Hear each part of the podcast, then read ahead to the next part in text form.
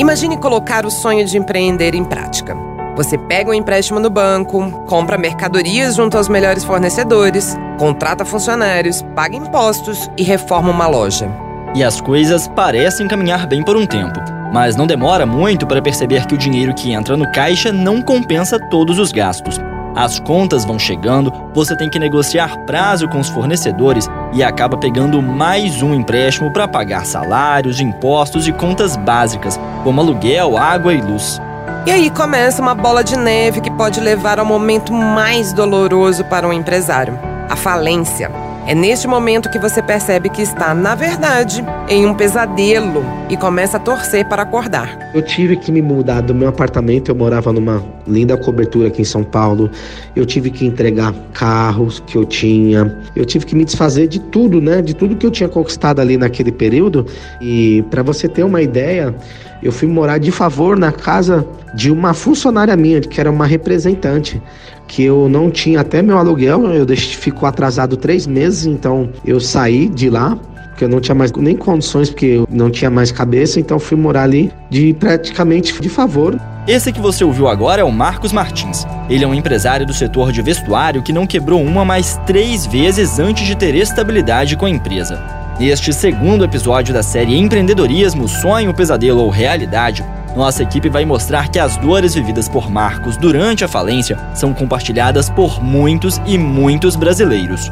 Eu sou Gabriel Rodrigues e estou ao lado de Cíntia Oliveira. E essa série de podcast também conta com a apuração e produção de Tatiana Lagoa e Vitor Fornes. Caso você ainda não tenha ouvido, no capítulo anterior nós contamos histórias de pessoas que empreenderam por terem o sonho de um negócio próprio e que até agora têm tido sucesso nos negócios. Mas voltando a quando um empreendimento pode se tornar um pesadelo. Vamos a um caso real, para sair daquela imaginação proposta lá no início. Filho de mãe solo, Marcos começou a trabalhar na adolescência. O aprendizado sobre varejo veio quando ele atuou como camelô no Brás, o bairro das lojas atacadistas de São Paulo. Ele começou a produzir as próprias roupas e viu o negócio crescer rapidamente. Chegou a ter sessenta funcionários.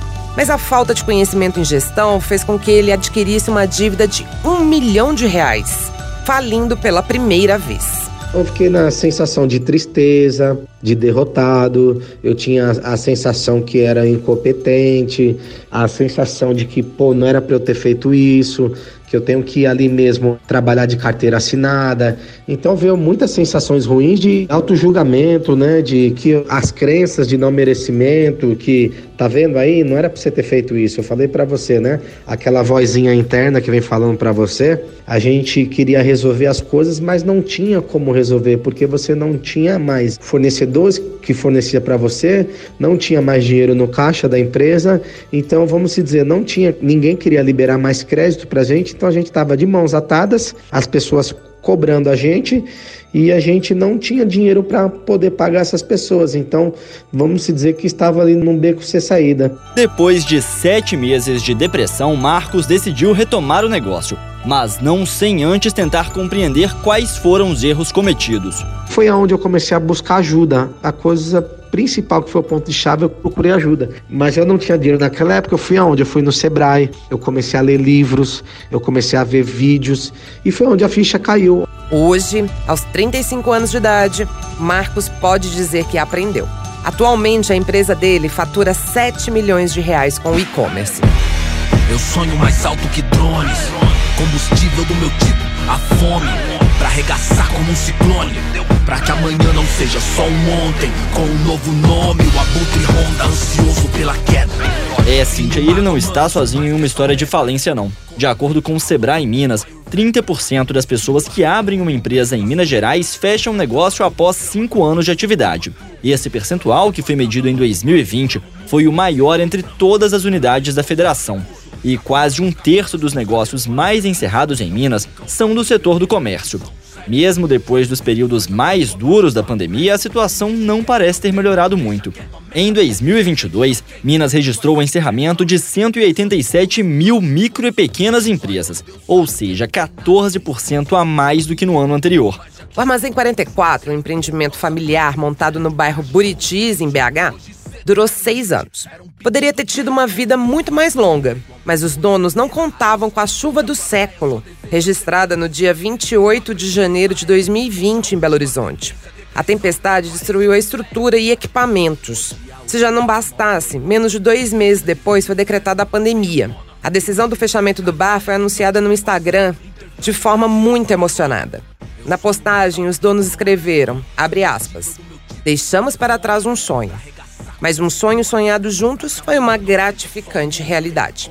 Fecha aspas. César Voguinha, um dos donos do Armazém quarenta e quatro, contou pra gente como foi tomar essa decisão de encerrar um sonho.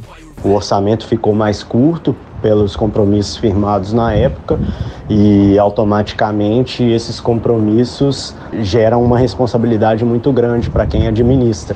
Então optamos, né, completaríamos seis anos no próximo mês de funcionamento, optamos por encerrar as atividades por uma questão de responsabilidade mesmo, um negócio familiar, para não deixar, né, ninguém na mão e levar as melhores lembranças e poder mudar o rumo e pensar em novos negócios mais para frente, ficando com saudade do nosso bar. Uma enchente, como foi o caso do César, ou uma pandemia, um assalto, um golpe financeiro. Há muitos fatos inesperados que podem levar a dívidas e, consequentemente, a uma falência. Mas a maioria dos negócios fecha, na verdade, por algo mais comum. A falta de planejamento. É o que explica o diretor do Sebrae Minas, Marden Magalhães. Infelizmente, a gente percebe que há um, um percentual significativo, né? Ele é maior entre os microempreendedores individuais, são justamente aqueles que às vezes abrem ali por necessidade, não tem muita afinidade, mas os principais pontos que a gente identifica, uh, o primeiro deles que, que foi apontado numa pesquisa que a gente realizou, é justamente o pouco preparo, né? Eles não estavam preparados, às vezes são aqueles que estavam, né, perdeu o emprego e precisa montar um negócio, e vai lá e monta, sem fazer um planejamento eficiente. Então, na falta de planejar bem, você começa sem uma estrutura adequada, você não se capacitou, você não se preparou, e acaba que a chance de dar certo é menor, né? Então, foram apontados a questão do planejamento, a gestão de negócio deficiente, eles muitas vezes eles misturam as contas, né, as finanças, montam negócios que não têm afinidade. Esse é um dos pontos, né, muito críticos. Ah, eu, né, eu gosto muito de determinado assunto, eu gosto muito de gastronomia e vai lá e monta um negócio, às vezes porque gosta daquilo, mas não estuda, não sabe as realidades, a legislação. Segundo um levantamento do Sebrae, quarenta e dois por cento dos entrevistados estavam desempregados quando abriram uma empresa. Mas essa proporção cresce quando olhamos apenas para as empresas que fecharam.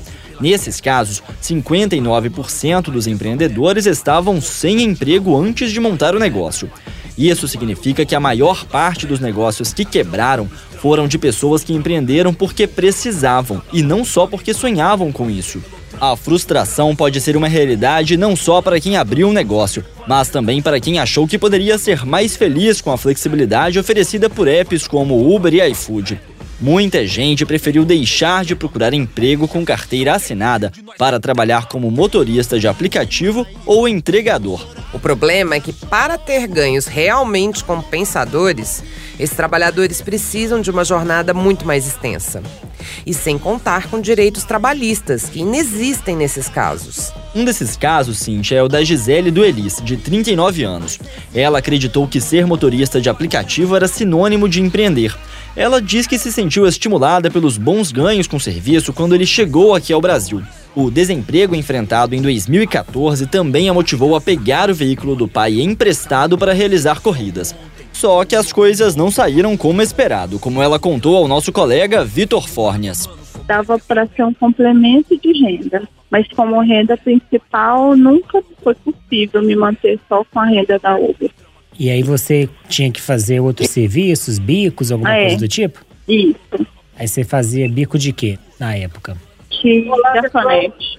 E aí quando é que foi o momento que você viu que não dava mais para você rodar como motorista de app? Foi, não, eu comecei a rodar na verdade em dois mil e quatorze.